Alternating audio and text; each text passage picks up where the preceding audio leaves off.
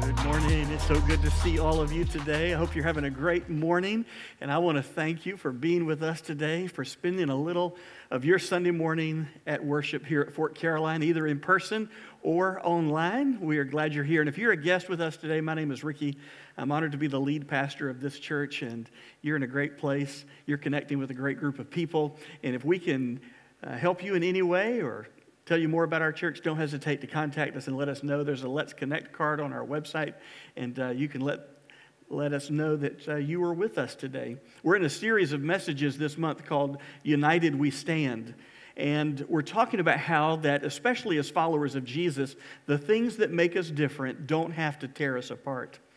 That we can show the world a picture of humility and unity before the Lord, even in tumultuous times like we live in politically or racially or economically or any other tension that we feel or differences that we have, those things in Christ don't have to tear us apart. In fact, I'm going to encourage you to make sure you're with us next Sunday. It's going to be a special service uh, next Sunday. I've asked my friend, retired police officer Greg Burton to come and to just have a conversation with me. Uh, Greg and I have known each other for many years. Uh, he's a, a, wonderful man. His wife, Lakeisha Burton, is actually the zone commander for Zone 2, which is where our church is, and uh, she's become a dear friend. And these are two followers of Jesus. And I've asked Greg, as an African American police officer, come and have a conversation with me about how we, as followers of Jesus, can lead the way in righting a lot of the wrongs that we see in our culture. So I hope you'll be here next week. He's going to be here live in this service and in the next service, and of course, we'll live stream uh, this service uh, next Sunday at 9:30. But today, I want to talk to you about this question: What does it take to please God? Have you ever asked yourself that question? God, what, what's your will for my life? Have you ever prayed, God, show me your will for my life? Have you ever wondered, God, am I doing what you want me to do? God, am I living a life that is pleasing to you? I think if you're a conscientious follower of Jesus, there's been a time in your life when you've wanted to know the will of God for your life. And you want to know that your life is making a difference for God. And you want to know that you're in the center of His will and that you're pleasing Him by how you live your life. And that's what I want to talk to you about today from the Old Testament book of Micah, chapter 6, verses 1 through 8. I'll put the words up on the screen, but you may want to go ahead and turn there to the latter part of your Old Testament in the section called the Minor Prophets, and uh, you'll want to find Micah chapter 6. Or if you don't have a copy of the Bible, just open up your phone. And uh, if you've got it on your phone or your tablet, and turn on your Bible uh, to Micah chapter 6. Because we're going to discover today that we often complicate what God simplifies. We complicate finding God's will and living in God's will and living a life that pleases God. We sometimes act like the will of God is some mystery that He's holding back from us and He doesn't want us to know. And we have to live in this fog of wondering Am I doing what God wants me to do? As a matter of fact, we're going to see today that where we complicate, God simplifies, and He explicitly spells out the life that pleases Him. And this is so important in our day of tension to know am I pleasing God in how I'm living my life in this culture that is going through so much tension at this time? I don't want to sit on the sidelines. I want to make sure I'm living like God wants me to live, even in these difficult days.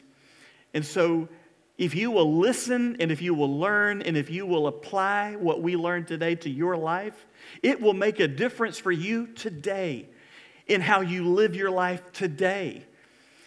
But if we miss this, if we don't get this right, we're going to live perhaps religiously busy lives, but we're going to stand before God one day and He's going to say, I really wasn't pleased in that. You, you were busy, you did a lot of good things, but that's not what I was looking for. And you missed my will for your life. And if we get this right, we can be a blessing not only to ourselves and our families and our friends, but even in this community and our neighbors and in our culture. And if we get this wrong, we will miss being the godly influence that God wants us to be in this generation, in this time. And so there's a lot at stake here if we don't get this question right. What can I do to please God? What kind of life can I live that is pleasing to God? And so today in Micah chapter 6, we, we set the context. We've got the 8th century prophet named Micah, 8th century before the birth of Jesus. And God has sent him to the people of Israel to say to them, You're religious, absolutely, but your religion and your ritual is empty and it's not bringing me pleasure. It is not what I'm looking for. But I'm going to show you what I'm looking for in your life. And Micah was living in a time in the history of ancient Israel where they were being pulled apart at the seams. There was cruelty, there was political and economic corruption. There was empty religious ritualism where people's heart were not really dedicated to God. They were just going through the motions. The powerless were being oppressed by the strong. The laborers were being defrauded by the owners. The down and out and even the immigrant were being hated and castigated, all in the name of God. And there was corruption even among the ministers of God. Sounds a lot like our day, by the way, doesn't it? It's like you're reading the newspaper. It's almost like we're scrolling through Facebook. It seems like the more things change, the more they stay the same. And so there's a lot of connection that we can have from Micah's day in the 8th century BC to our day in the 21st century today. It's, it's almost like a courtroom scene as we open up Micah chapter 6, where God is the judge and the people of Israel are the defendant. And this is the courtroom scene. It's almost like the beginning of verse 1 is the bailiff standing up saying, All rise. L- listen to this Micah chapter 6, verse 1. I'm reading from the New International Version. Listen to what the Lord says. Stand up Plead your case before the mountains. Let the hills hear what you have to say. It's God calling his people to judgment. It's God saying, I want you to go ahead and plead your case and tell me why you're living like you're living, because you're not living like I want you to live. And he's calling the mountains and the hills as witnesses. It's almost as if everybody in Israel's corrupt and none of them can be witnesses. In fact, they're on trial. So God calls those ancient witnesses who have seen everything that God's done in the history of Israel from the very beginning to that very moment the mountains and the hills. Verse 2 Hear, O mountains, the Lord's accusation. Listen, you everlasting foundations of the earth, for the Lord has a case against his people. He is lodging a charge against Israel. Israel's being brought before God because they're not living a life that is pleasing to God. And God's going to call them out on it. Verse 3 My people, this is God asking this question My people, what have I done to you? How have I burdened you? Answer me. It's almost like the judge stepping down from the bench and walking over to the defendant's table and saying, What have I ever done to you? Why is it that you're fighting me? Why is it that you've rebelled against me? Tell me, answer me, plead your case. Why, after everything I've done for you that is good, you are not living for me? Answer me, indict me. And now God begins to, verses 4 and 5, to recount those mighty acts of redemption that he performed on behalf of the people of Israel. Look at what he says in verse 4 I brought you up out of Egypt and redeemed you from the land of slavery. 400 plus years you were slaves to the Egyptian pharaohs, and yet I am the one who delivered you. God's recounting those 10 plagues. He's recounting leading them out of Egyptian bondage into the wilderness. I sent Moses to lead you, also Aaron and Miriam. Verse 5 My people, remember what Balak, king of Moab, counseled, and what Balaam, son of Beor, answered?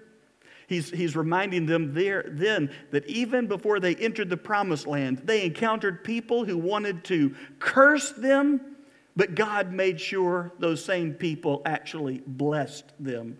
God says, I've been good to you.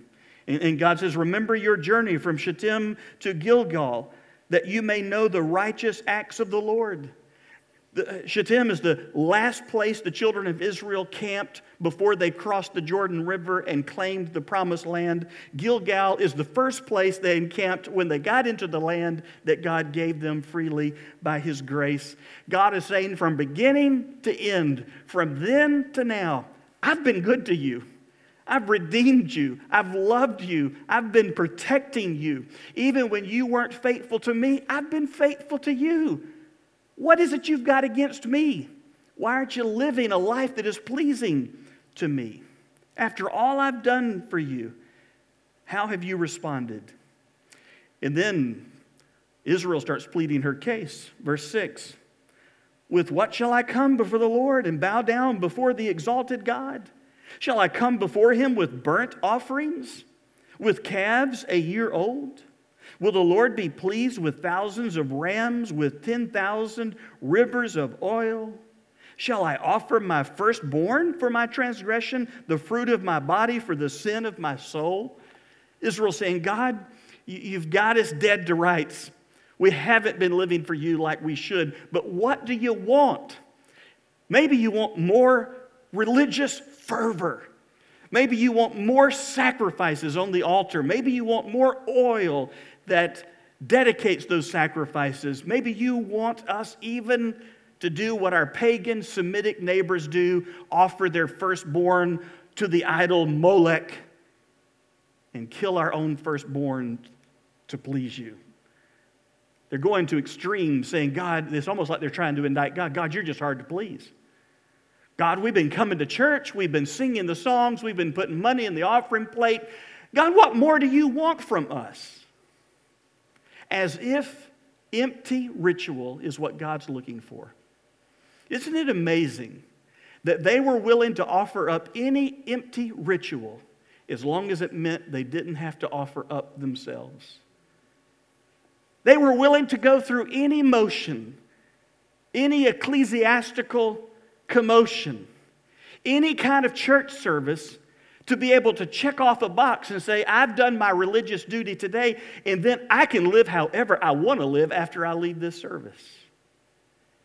Who cares what I think about God after I get finished with my worship service? Who cares how I treat my neighbor or a stranger that I meet as long as I've gone to worship and I've done the religious deeds prescribed for me?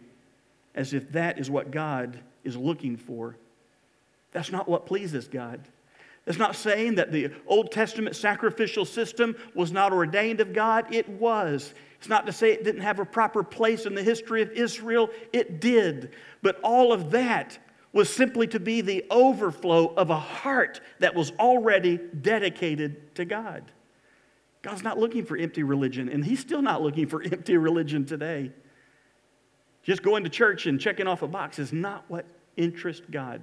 It's not going to please God. So, what does please God if that doesn't?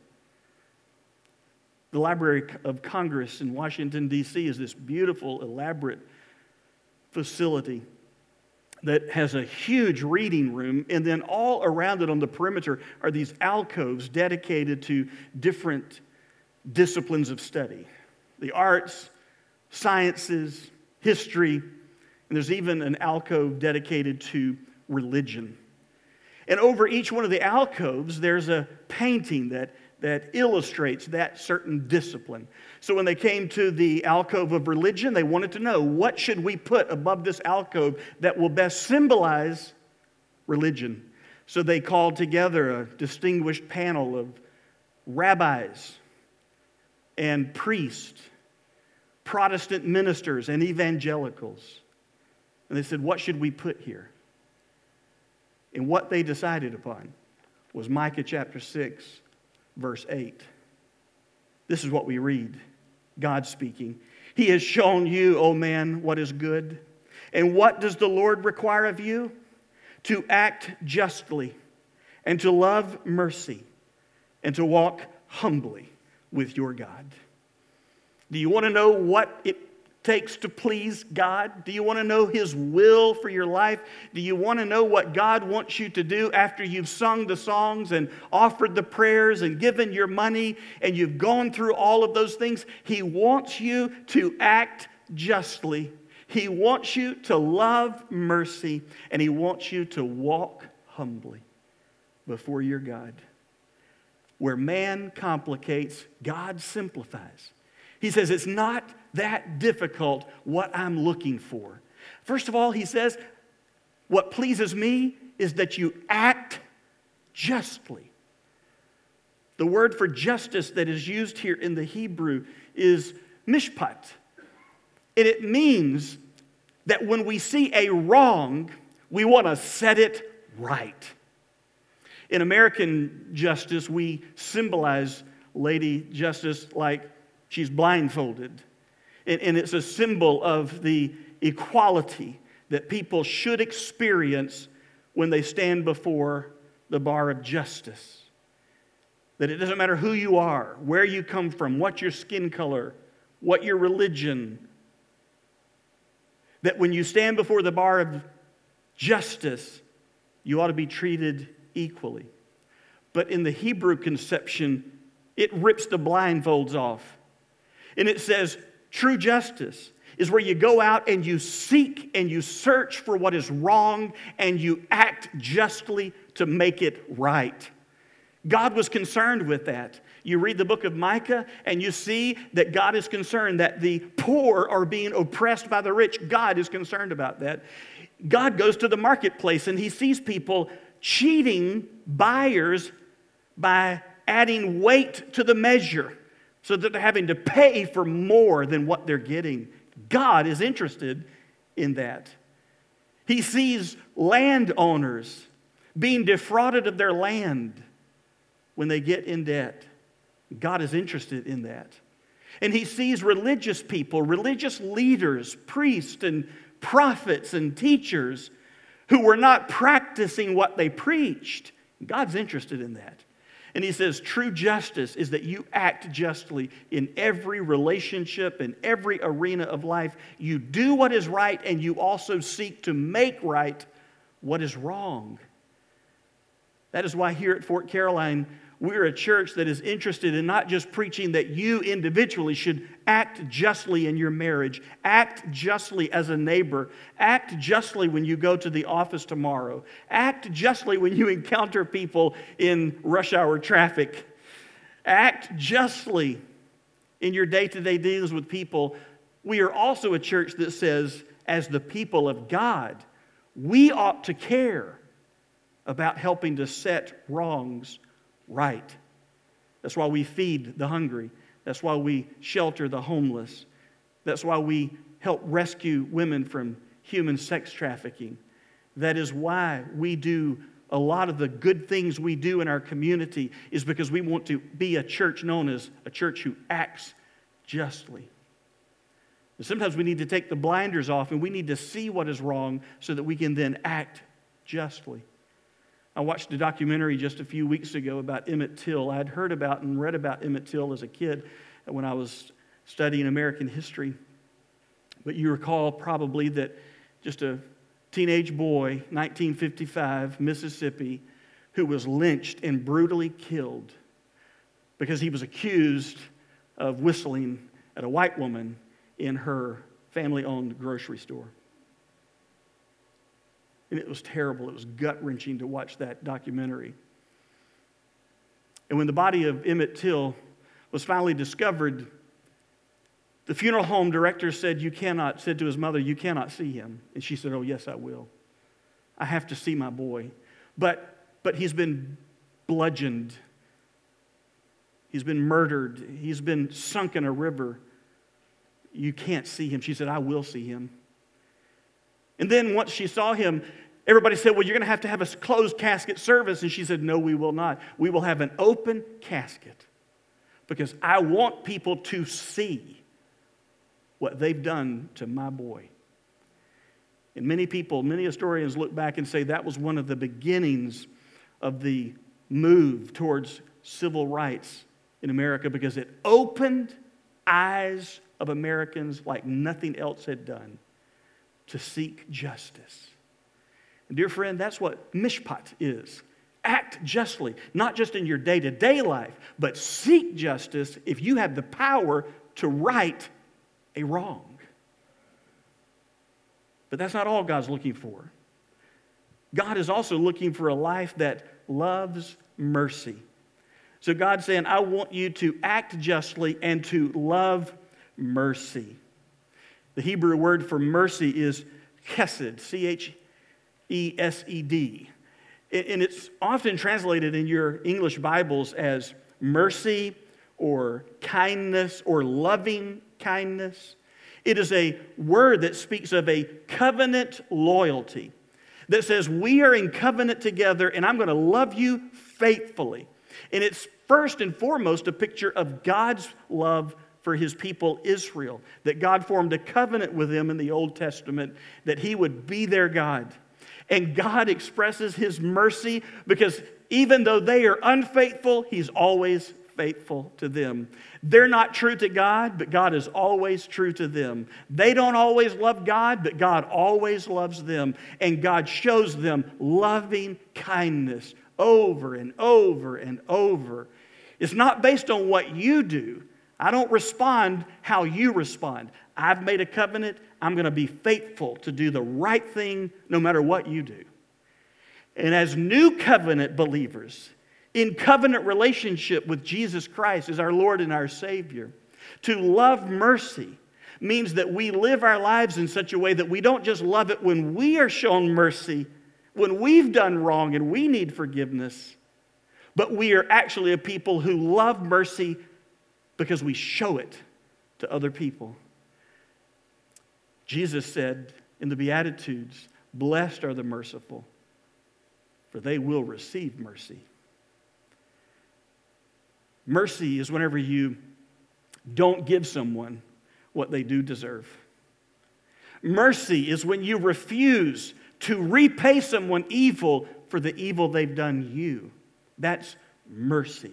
And we are to love mercy. Mercy is when you forgive another person even though they've never repented and they've never asked you for it. You seek to forgive anyway.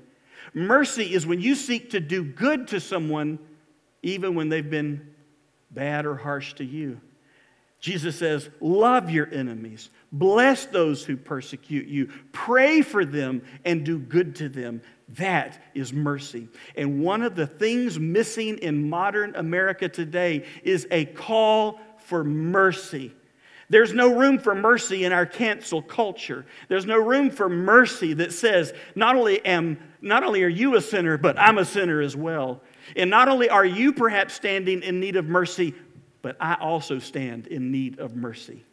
We all should love mercy. And the church of the Lord Jesus Christ needs to demonstrate it in practical ways.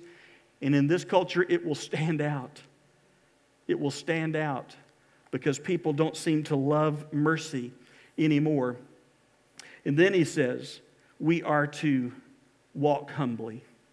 We act justly, that pleases God. We love mercy, showing faithfulness and kindness and goodness.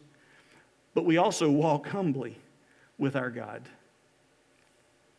To walk means to conduct your life, that you live your life in humility before God. Every great person I've ever known has been a humble person. And they didn't have to tell me they were humble.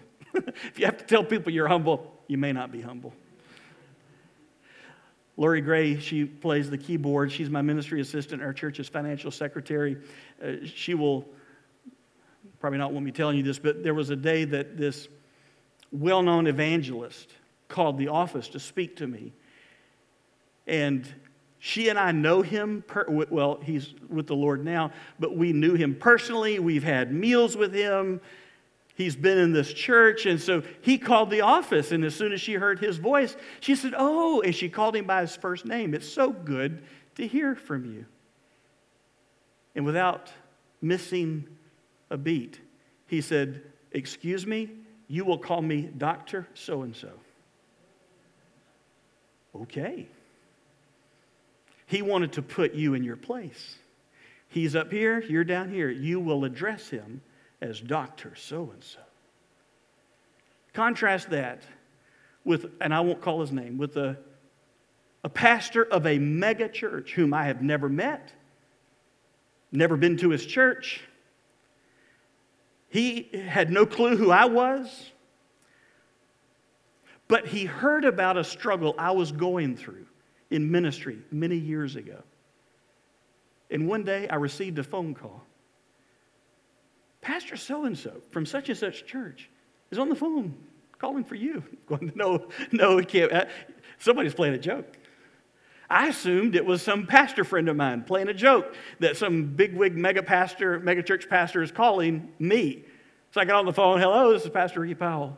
And I discovered it is who he says he is. And he said, I know you don't know me, and I don't know you, but through a mutual friend, I just heard a little bit about what you're going through, and I just wanted to call and talk to you for a minute. God just put you in my heart. I want to, I want to just encourage you, Pastor. For a solid hour, that pastor spoke to me, a man he had never met in a small church compared to his mega church with tens of thousands of people.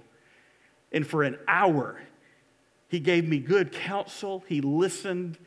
He prayed with me. He said, I want you and your wife to come to my city, all expenses paid. We're going to put you up in a hotel. I want you to just worship here at our church. You need to take a break. You need to get your eyes off the problems, and you just need to get your eyes on Jesus. You come and spend a weekend with us and let our church take care of you. I never took him up on that offer, by the way, but that was humility. And I don't care who you are. I don't care how high and mighty you think you are. I don't care how much you achieve in this world. I don't care what your skin color is, what your educational background is, how much money you have in the bank or don't have in the bank. I know this one day we will all stand before a holy God and we will give an account of our lives.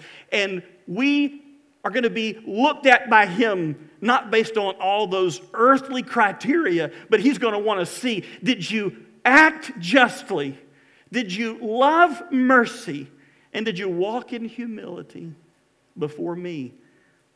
Because when it's all said and done, that's really all that matters.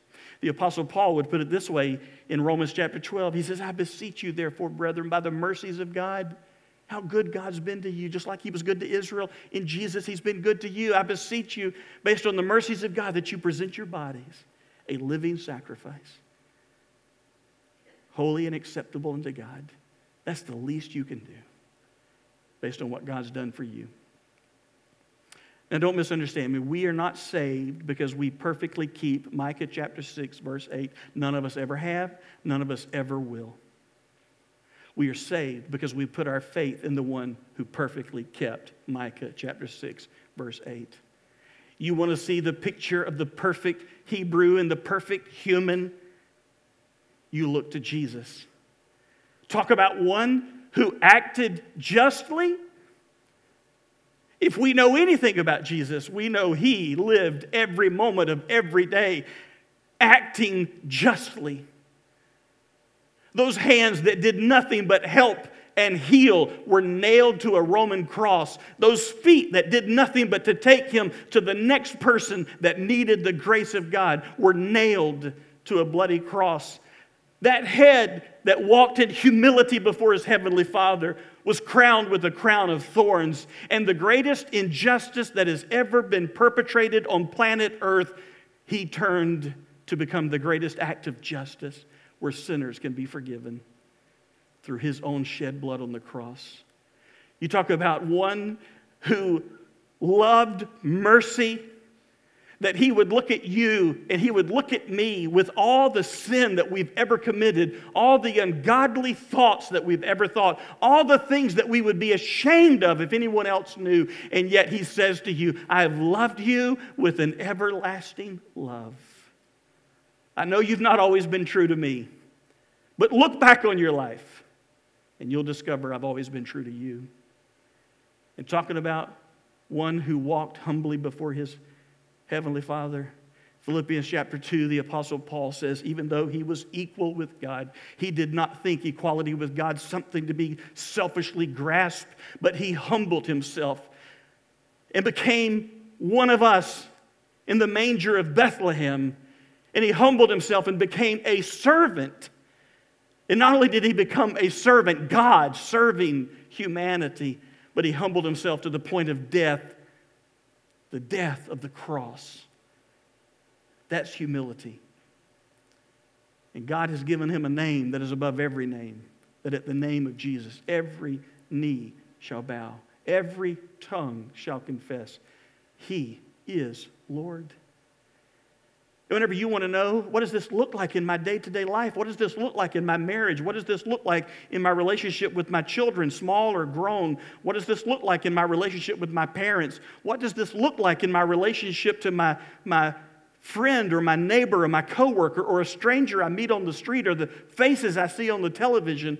What does this look like when I'm confronting the political issues that divide us? What does this look like when I'm facing the, the racial divide? What does this look like to act justly, to love mercy, to walk humbly before God? If you will look to Jesus, you'll find your answer. Go and follow his example as best you can through the power of the Holy Spirit. Listen, who in your life needs you to act justly towards them and to seek justice for them? Who in your life needs a little loving kindness and mercy and forgiveness shown by you to them. And how can you demonstrate humility before God? Well, you do it by remembering that no matter what you say or what you see about other people, we're all just sinners before a perfect, holy God. And if that doesn't humble you, I don't know what will. And imagine what it'll do in this community if we seek to be known as a church corporately that seeks to act justly in this community. A church that loves mercy and a church that walks humbly before God. I know it's been a long time. It feels like an eternity since I cast vision to you that God had laid on our heart that we need to be for this community. And in the next five years, we're going to give $100,000 to partners in this community, nonprofits who are doing good work to help hurting people. In the last two years, you gave $66,000 to rescue women from human trafficking, on top of the $180,000 you already gave to missions. That's what it looks like to act justly, to seek mercy, and to walk humbly. And that'll be a difference made that the world will see. Here's your homework. I love giving you homework because if we just walk out of here and we do nothing with what we've heard, we've missed the whole point. The Bible wasn't given just for your information, it was given for our transformation. So here's your homework twofold. First of all, I want you to come back next week or tune in next week for a conversation between just me and my brother, Greg Burden. The second thing I want you to do is whatever form of a to do list you keep, or a task list that you keep, or a reminder system that you use. Maybe it's on your phone. Maybe you still use a, a day timer. Maybe, maybe you use an app on your phone. Or, or maybe you just write it on the margin of your calendar every day this coming week. Whatever it is on your to do list, in your reminders, I want you to write those three words or those three phrases act justly, love mercy, walk humbly. What do I need to do today? What's on my to do list today? What do I need to accomplish today? When it's all said and done, I need to act justly. I need to love mercy. I need to walk humbly with my God. I need that reminder. You need that reminder because that's what's going to please God. Let's pray. Heavenly Father, in the stillness of this moment, we thank you for this reminder. We thank you for this clarification of what pleases you. And Father, I know there's so much more that we could have said today, but we all now know enough to live different lives by your power and your strength as we leave this place today. And God, it will have to be by your power because we don't have the strength to do this, to act justly to love mercy, to walk humbly. In fact, God, the tendency of my heart is to do the opposite in all three of those things. But I need your strength. I need your power through the Spirit of God in my life. I need the, the example of Jesus, that supreme example of what this looks like, to be in the forefront of my thinking every moment of every day. And I need to see people, and I need to see problems, and I need to see politics through the lens of my relationship with Jesus and what he calls me to do in acting justly, loving mercy, and walking humbly. And Father, we can't control what other people do, but we can submit ourselves to you and ask by your grace you would help us to live out Micah chapter 6, verse 8. And God, there could be somebody in this room today for the first time in their life who needs to turn to Jesus as their Lord and their Savior. I pray that right now, where they are, in this room or watching from home or at work or in their car, wherever they are, that right now they would welcome Jesus into their life to forgive them of their sin, to be their Lord and their Savior, and to give them the strength to live a life that is pleasing to God, our Father. It's in Jesus' name we pray. Amen.